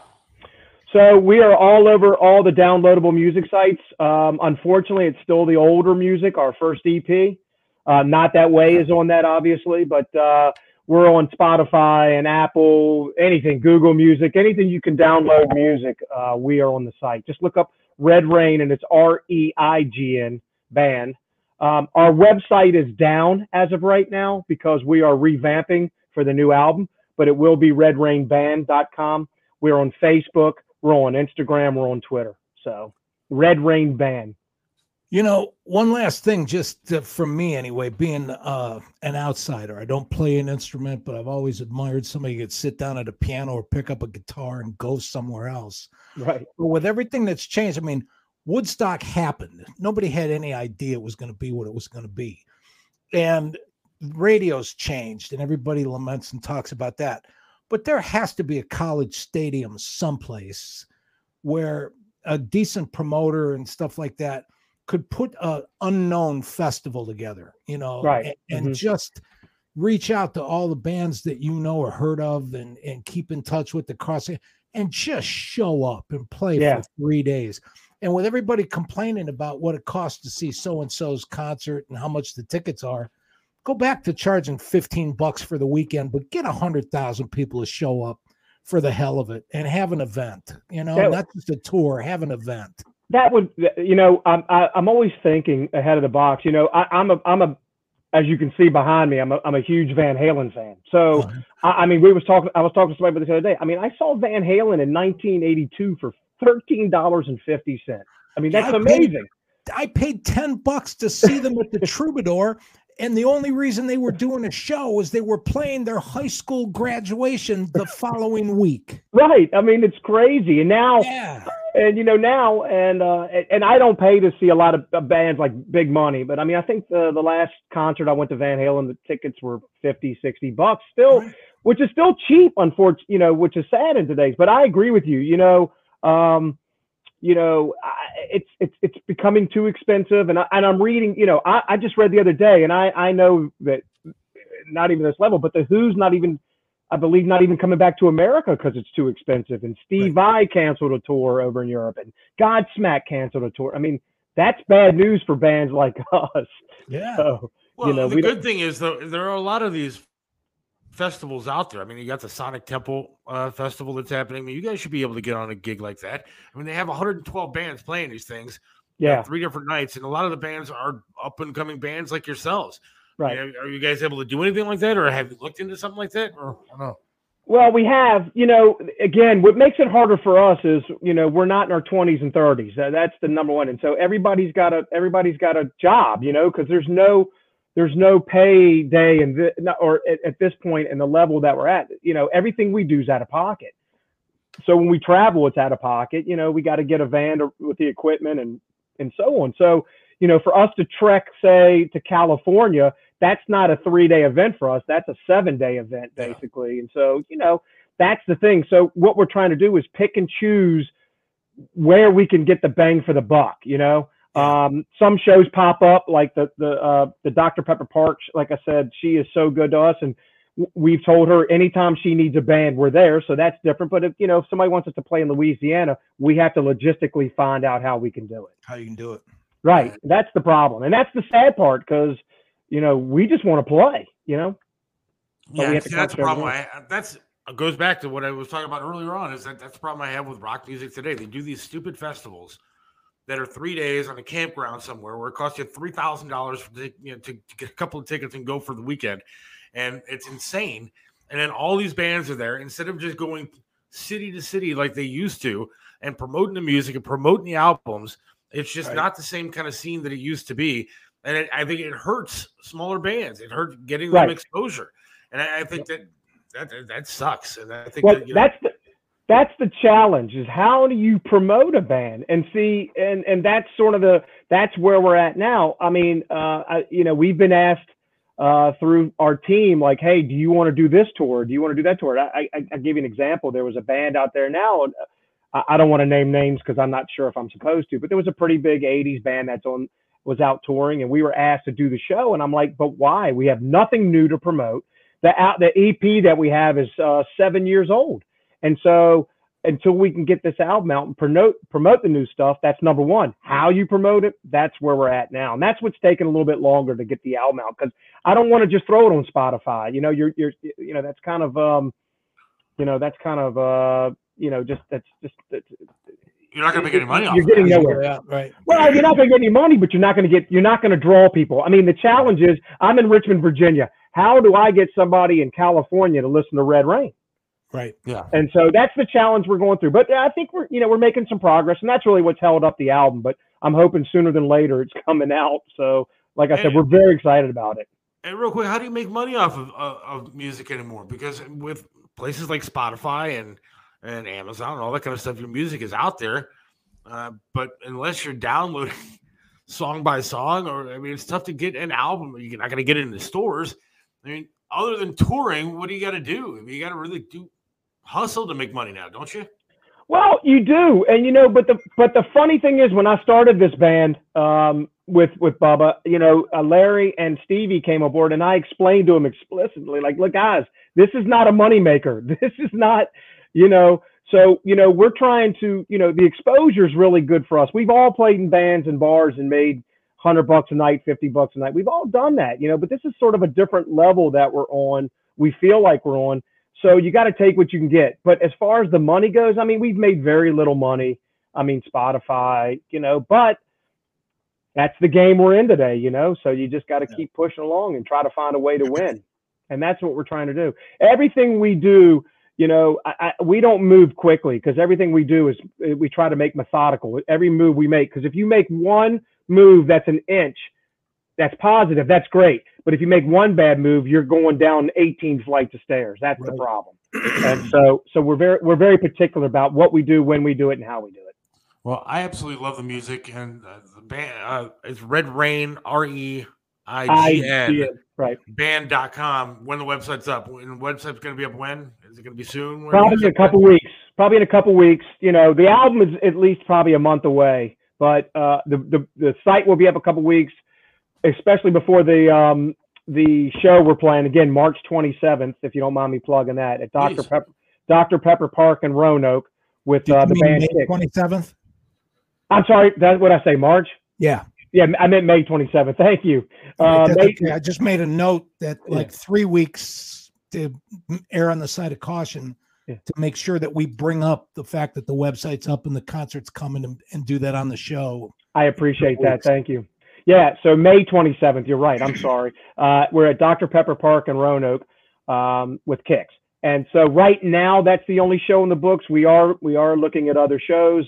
Maybe uh, end of summer, maybe middle summer. I, my main goal is to get the album out because there's no reason to play a show if you got nothing to promote anyway. That's where you get a lot of your promotion going too, is the show. So um, we're working on new new merchandise, new everything. So when the album's ready to go, we are off and running. Well, I'll tell you what, you need to let Chris know when that album's coming out. I'm sure you will, but so that way we can talk about it. And also, I want to check it out. Yeah. Okay. So We looking do. forward to it. We're getting a lot of reaction from people listening and watching. appreciate and it. They love the music, and Thank you. I want to check out the new album too. So when you, that drops, you got to let us know. Well, I'm hoping to. I'm hoping. Um, I actually have a call tomorrow with some of our, our team. I, I, if the album doesn't at least drop for another month or two, I'm okay with that. I really want to get the George Lynch single out. That's what I'm really pushing for at the, at the moment. You know, get, garner a little interest. But uh, you know, when we get a couple, we're we're actually getting ready to manufacture some of the CDs for the show. Um, I'll either get with you guys or I'll get with Chris and I'll I'll send you two a copy so y'all can Yeah, hear it. I want to play it. I want to play it on here, and I want to listen to it definitely. So I appreciate it. appreciate it, my man. Thanks for coming on tonight. I appreciate y'all having me on. It's a pleasure meeting you guys, and thank you so much. And um, and I'll, I'll get you that. I'll get you the album, and um, and we'll go from there. Look Cool. forward Break to it. test Thank too. you. Thank you Sammy so much. Red Reign. Thank you so much. We'll talk to you again soon. Thank you. Thank you.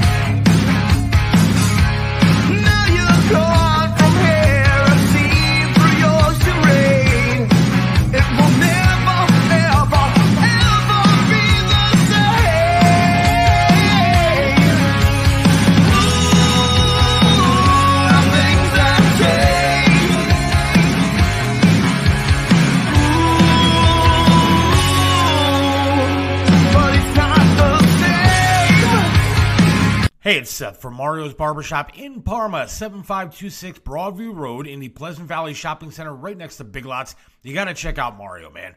Great guy, does a lot for charities, but can perform miracles with hair. He even made me look clean cut. Does my hair, does a great job. Love talking to the guy while I'm sitting there. It's a great place to go, local business. You gotta go to Mario's Barbershop in Parma. Mario's Barbershop in Parma, 7526 Broadview Road. Again, in Parma, Pleasant Valley Shopping Center, right next to Big Lots. Or give them a call, 216 520 1977. That's 216 520 1977. Mario's Barbershop in Parma. Trust Joe's Lakewood Computer at 14035 Madison in Lakewood. They have over 30 years of professional service handling laptop and desktop repair services, virus removal, and data migration, and much more. You can trust them with hardware updates to your computer's memory and hard drive. Call 216 651 3880. Whether you need a simple Windows install or you're interested in the latest computers for gaming, call Joe's Lakewood Computer at 216 651 3880. This is Tim Alcorn, radio voice of the Cleveland Cavaliers for attorney Will Spiegelberg. Will Spiegelberg is not only a name you know, he's someone you can trust as your attorney no matter the circumstance. Will Spiegelberg is an attorney you can always count on. Will Spiegelberg is the attorney you should contact for all your legal work. When you need an attorney, call Will Spiegelberg at 216 233 4240. Attorney Will Spiegelberg, a great teammate. 216 233 4240. Right back here on the Seth Williams Show with Mike Cheselka. And uh, thank you, Sammy Lee from the band Red Reign, for joining us. Good stuff. He was a good dude. Good stuff. All right. Uh, right now, though, we're going to talk a little charity action. We have comic. Nancy Patrizi, Abraham. I, I'm concerned about how to, you know, announce because I don't want to misgender you. Oh no, don't Oh, do no. that. So you know, that could be quite offensive in these days. So I'm saying comic Nancy Abraham. How are you tonight? I'm great. I don't give a shit if you say comic, comedian, comedian. You know, I just make people laugh. So whatever, however you want to say it, I'm not. I- I'm cool. I'm cool. Well, welcome to the show. I appreciate you coming on. I appreciate being here. Thank you. I, I'm I'm a virgin, so go easy. Uh, You're a virgin. Well, that's breaking news. Podcast. Oh, you mean on the show? You're, you're a Podcast. virgin. Okay. Yeah, Okay, gotcha. Mike, have at it. She's a virgin. It's your turn right. on her. I'll tell you. I'm curious because for every comic it's different. But where did the itch start that you ended up scratching? When did you decide or how did you know that you were a comic? Uh, I didn't know until I got. Um, I was at work. I'm a real estate agent, and there was a contest, uh, probably about six or seven years ago, Okay. and my office nominated me to be in the to be in the contest because I'm so funny. And I said maybe funny at the office, but not like funny on a stage. And um, they just kept bothering me to do it, and I I didn't want to do it. I I never felt that I was that funny. Um, people tell me I'm funny, but you know whatever. so um, again, they they kept bothering me, and then when I heard there was a five hundred dollar prize, I'm like I could buy a lot of shoes with five hundred dollars. so why not give this a try? So I actually tried it and um, I loved it. I loved it, but it's terrifying. It was so terrifying. I my stomach was in knots. I had to take Imodium before the show. I was drunk when I got up there. Um, I, I almost passed out because I was so drunk and so scared. Um, I never did it again for another five years. Psychology Today once did a poll of everybody, you know, all across America, and the number one fear of everybody alive was not dying. That was number two. Public speaking was number one. But yeah, definitely. if you wanted the shoes really bad, uh, you had to sit down and write some material. Tell us one of the first jokes you ever wrote that you can remember. God, it was so long ago. I don't. Uh, it was back. You know what? It was so. It was 2017, and my a lot of my material was about dating and being on a, a dating website. Right. Um, I was divorced. I hadn't dated in, you know, um, I was married 17 years. So dating itself was scary. Being online and dating and guys sending you your, am I allowed to say Yeah. D-I-C-K? Their dick pics. I'm like, you're sending me dick pics. We're 50 years old.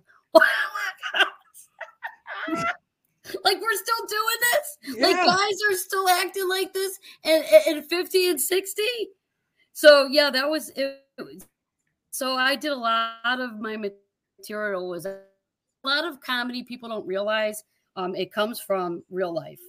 You know a lot of material is there's there's a um somewhere in the truth somewhere well not somewhere in the truth but somewhere's the truth in a lot of comedy and you're just There kind of fabricated. Yep.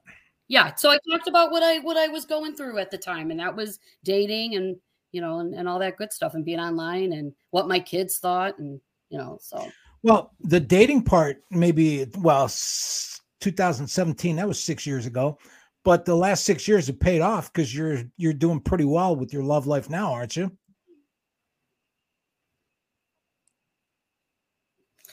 uh yeah i'm engaged um Yeah, i don't know how well you want to say no wedding date though no date yet Oh Um, well, okay. I was going to apologize So, for the dick pic I sent now. now. Going back in a full circle, I apologize for that last night. I, Uh, still sorry. got it, Seth. It was it was All a right. good one. I saved it. Yeah. I saved it to my gallery. There you go. Doesn't take up much room. That's, that's right. You could say that. I- so, I, how long you been doing this? Comedy? Well, officially um 2 years. So it took me So- 5 years. Well, wait, maybe 4 years. I, I can't, I'm not math was never my thing. Um so 2017 it took years for me to get back so uh 2 years officially. And So she's you- you- booked you- constantly. I was She's gonna say, you everywhere. playing out a lot? Where are you playing? Yeah. I play I probably do 6 to 8 shows a month.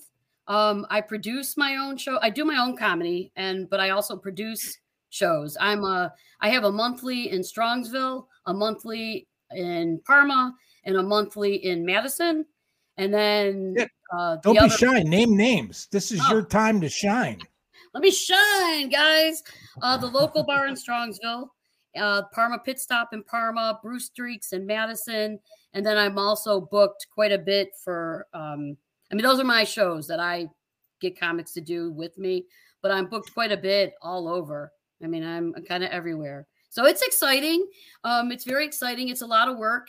You know, people think that comedy, like everybody says, oh, I don't know how you get up there, or you know, you got balls. That's my favorite one. I'm like, I ain't got no balls. But anyway, Well, you never know this day and age. You really don't. well, that's true. That's true. Yeah. but I don't think people realize the work that goes into to writing material, writing, rehearsing. I mean, at this point now, I finally stopped taking Imodium. It took years to stop being that nervous. Like, man, you know, and, and I'm I'm old. I got I got nervous bladder. I got you know the other problem. I mean, it was. I'm like, why am I doing this? But now I can get on stage pretty comfortably. But the whole writing of material is and coming up with new stuff because like people come to see you and they always want to see new stuff, and I'm like, no, I got time to write new stuff, man. I work. I got kids. I got a fiance. I'm just gonna be funny. Uh, what this is what I got, and it's funny, and you're gonna hear it again. So, yeah. What do, what do you do other than than comedy? If you don't mind me Uh, asking. full-time real estate agent put in a lot of hours with that very successful i'm let me plug that i'm a sold sister sold Oh, cool. sister sold sisters That'll yeah work. T- team of women I'm, I'm really big into women power um, with real estate because real estate too is kind of a you're in a man's profession there um, you know appraisers are mainly mainly men home inspectors are men so um I like to just promote like girl power because again, with real estate and comedy, it's it's still a boys' club. You know, I get a lot of. Uh, it's funny. One of the the best compliments I get is when men come up to me and say, "Wow, you're really funny," and I don't think women are funny. like, I used to get offended, but now I'm like, wow, I'm up there with the boys. You know. It- it's funny you said. I mean, well, maybe if you did comedy in the kitchen, it would be better. Oh, I'm so- sorry. Sorry, I'm just joking. Yeah, was Just good. joking. That was a good one. I apologize. It I, was good- actually, it was a good one. It was. I, I worked with a, I worked with a guy who's actually a comedian. Um, uh, he actually does. He has a set in Vegas right now, and he did does did a lot in New York and had his own TV series at one point. He was a good friend, uh, but he always said that women are the death of comedy, and I was like, "You got to be kidding me!" And for a lot of years, I believed the guy, but there are some very funny women comedians out there. There are. And he was very wrong about that. And so, you know, when he said that, I was like, all right, this guy must know what he's talking, but he doesn't. There's a lot of really, really funny women out there. So I that's cool. appreciate that. There is. Um, I think it's a disadvantage. I mean, it's it's tough for women, but in my case, it's even harder because I'm almost 53, and there's not a lot of you know a lot of comedians have been doing comedy at my age. They they don't start at 50. Like I really started at 50 years old, and you know a lot of there's you're you're going to open mics when you start. Nobody knows you so no one's going to book you and you need to you need to get stage time. So i'm hanging out with these you know these kids. I got shoes older than these kids. Right, right. i mean and they're they don't want to talk to grandma over here you know? So that was really tough. And and how i really got started producing um it's a good story. I i was doing this this room in berea and i thought god this guy these hosts that they have are- are not that good I could do a better job hosting than these guys. Not not even being that funny. Just I, I'm not really afraid to talk. I'm a realtor. I'm used to you know um, talking to people, obviously, um, and the public. So I went up to the to the guy that was running the show and I said, "Hey, I want to host." And he said, "Oh, you're not ready, Nancy. You're not ready." And he walked away. And I was like, "Well, I'm gonna show this dude what I got." so I started um, asking around. I wanted to do my own room. And a month later, I got my own room and I hosted. And I have hosted at the Improv. I've hosted at the Funny Stop Comedy Club. I've hosted at the Akron Civic Center. So, you know what? Larry, who I love, Larry, if you're listening, because now we're, we're pretty good friends. Thanks for not giving me motivated me. So, as you guys Um, can so- see, I have no no trouble talking. So if you need to interrupt me, go ahead. Now we uh we got this charity thing going on for East Palestine that you're involved with, Mike. Yeah, we've got a Let's talk show about that. Tuesday in Medina. Mhm. We're at um, what is it? The church Yeah, the church. um, in Medina Tuesday night, eight o'clock. Um, flyers on the website. Anybody wants uh, any show information is fine. Um, we put a group together, and Jay put together lineups and so on and so forth. And we reached out and asked Nancy to be a guest, come be part of the show, and be the first time we've had a woman on the stage. Speaking of all you're talking about, so your perspective, uh, what you bring to the show, will be something we haven't had yet, which is great. And uh, uh, the charity is is first class. Uh, all the money going to the people is first class and um, this is two of five shows. Uh, people can donate by going to the waystationinc.org, and uh, your receipt will be good for admission to the show. Um, I hopefully will write. I know that's just what I like to do personally. A couple of shows or a couple of jokes just for that show, but uh, uh, we've got a pretty good lineup, and I'm looking forward to sharing a stage with with Nancy and you. I'm looking forward to sharing a stage with you. So I'm looking forward to sharing the stage with you too, yep. because we make a Um, good team. I I will tell you this. Um, Seth knows. Uh, I talked to him gearing up and trying to get back in the saddle and getting back in the swing of things and so on and so forth. And I wish I was booked half as much a month as you are, but I'm not there yet. Um, but Nancy uh, was the first to just like headline me, give me a show, and, and let me do what I can do. So I'll always be grateful to her for the kindness she showed me. It, it was an honor. Um, it was an honor to have you headline, and and it was uh, I don't know. How we tell that. Do we tell that story? How I we can. It is actually pretty funny. It means the world to me. It's hilarious. You want to tell it or should I? you want to tell it? Okay. We, So I walk in. I You just can- you I can tell decide to show up. I've heard about Nancy. I've seen her all over the internet. Uh, the couple comics that I talked to said, "Oh yeah, she's really up and coming. She's she's got her own rooms and she's doing this and that. She's booked here and she's booked there." And I said, "Oh well, if she's got a couple rooms, I'd like to meet her, introduce myself, and see if I can get some work. I need I need to work." So I walk in, and Nancy has never seen me, never heard of me, doesn't know who I am, and so on and so forth. There's five or six other comics in the club at about that time. But I walk in, I walk over, I introduce myself, and I tell her that I'm looking to get started again. Maybe that's the word she didn't hear. And I'd like to know if I could go up and do five minutes and so on and so forth. And uh, Nancy looked at me and she said, Well, I got some great advice for you because it's advice that she took and she followed. She looked me right in the eye and she says, Well, if you'd like to start doing comedy, Michael, um, why don't you? I think you should take a class. And all the other comics heard that, and I walked away kind of like, What did I do wrong? Or how did I explain this? And she walked back to the table, and all the other comics heard that and looked at her and said, uh, Do you know what you just said and who you said it to? Not that, you know, anything other than the fact that I've been doing this for 40 years. So I really don't need to take a class class. And she came up and she was like, Oh my God, I can't. Make a long story short, I did the guest set. Not long after that, I headlined for her, and we've been fast friends. And truth of the matter is, Nancy said, I don't mind giving you a push towards your new start and so on and so forth. Just don't forget where it came from and who's behind you and who opened that door, on and on and on. I promised her I wouldn't. And I reached out to Jay and I said, I want to have Nancy on the show. So you're on the show. I'm going to be sharing a stage. Um, working with you. It's the first time it wasn't your show, but it's the first time we've been on stage together in somebody else's show. And I'm I'm really looking forward to it. And I thank you. And I You're- won't forget. You're welcome. well, you know, it's it's funny because you don't um you don't know who people are. I mean, Right. I'm new. I'm new. And uh, you know, unless you're Kevin Hart, Right. you know, um you know you know those names, but you don't know the real big names in Cleveland unless you're really following comedy. And you know, if people find it funny, I don't follow comedy. People ask Right. me all the time, who's your who's your favorite comedian? Who got you started? I just fell into. I mean, if I hadn't done that kind, you know what's funny about being funny is people. Then you realize, like, I found all my pictures one day from high school. You know how everybody Uh-huh. writes on the back of the pictures. You know, Yeah, yeah.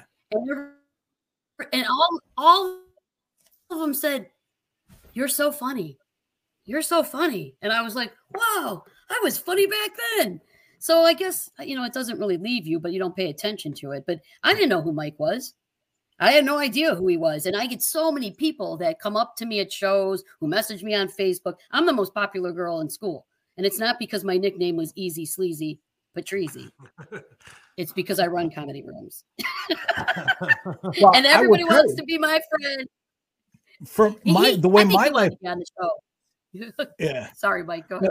from no no no what i'm saying is in in my life friends cheers seinfeld you name it any tv show for 40 years i never watched television because i was on the road for 25 years and the club started at 7 you'd get there at 7 you'd have dinner the club didn't close till 2 in the morning and I never watched evening TV, so I have never seen half the shows that everybody else swears by. It's hilarious. I have I've never seen, you know, a full episode of Seinfeld. I've never seen a full episode of Cheers or Friends or Everybody I'm a- Loves Raymond or yeah, Mike and Molly. I never did. It's it's life. Oh. I was I was um raising young children and going through a divorce during that same time. So I don't I don't know people either. I I don't. You know, and again, everybody wants to do your show. You don't know who the hell they are. I mean, he looked like a nice guy, but I was like, hey, back of the line, buddy. You know, I was like, I was I'm so glad you came to the show, but you're not getting any time. Right. Well, all I can tell you, Nancy, is I have all new stuff for the show on Tuesday, and I want to work one of your rooms again. and, and and you and you will. I know. Thank Do you really Well, have Na- new stuff? I didn't write any new stuff for this show. Yeah, I'm. I, well, I'm, I'm still trying to figure out who Mike is, Nancy. So you know, I don't, you know, don't even think about it. I mean, I've been working with him for like eight months, and I still have no clue that he does comedy. Um, but yeah, we're we're gonna figure that out at some point on this show. He's Yeah. really fun. Well, see, you'll you'll see it more and more. It's just we're not always on either. Everybody thinks comedians are always on, right, Mike? True. Tell me, tell me a joke, and I'm like, True. it's not showtime. Okay. Yeah, well, not only that, but remember how you said there's a kernel of truth in everything that's good comedy? That means we feel the pain and the inequity and what's wrong with this world. We feel that more than most people do as well. Amen. That's Yeah. where it comes from. Well, Nancy, I appreciate you coming on tonight. I do. Uh, thank you, and I'm looking forward to uh, seeing some of these shows. I got to get out there and see some comedy. I need to laugh. Uh, so yeah, I'm gonna get out and see you. Yeah, come on. It's it's You it's, got to it's come Tuesday laugh- night to the funny stop Good next for the month. soul. Is that next month out in Cuyahoga Falls? Yeah.